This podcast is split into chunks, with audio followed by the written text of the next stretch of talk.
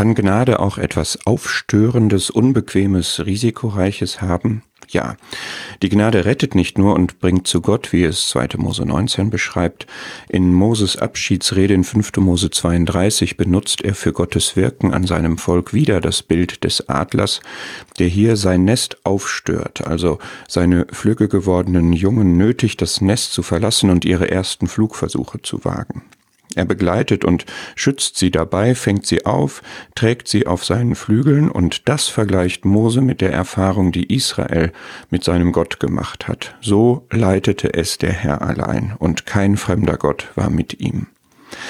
Manchmal, ja immer wieder brauchen wir das, dass Gott uns aus unserer Komfortzone rausschubst. Anders kann es keine Glaubensschritte, Erfahrungen, kein Wachstum geben. Bist du überhaupt schon losgeflogen oder sitzt du noch in deinem Nest, obwohl du schon längst flügge bist?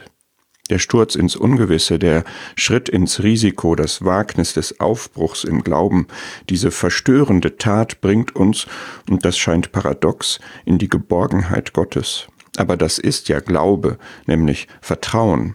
Und das Aufstören ist Gnade, denn nicht das Nest ist unsere Bestimmung als Adler, sondern die Luft, die Weite, die Freiheit, zusammen mit und geleitet von ihm, unserem Vater. Den Schritt werden wir wohl nur wagen, wenn es eben kein unbekannter Gott ist, sondern wenn wir ihn als vertrauenswürdig, treu, gütig, gnädig, liebend verlässlich und heilig kennen.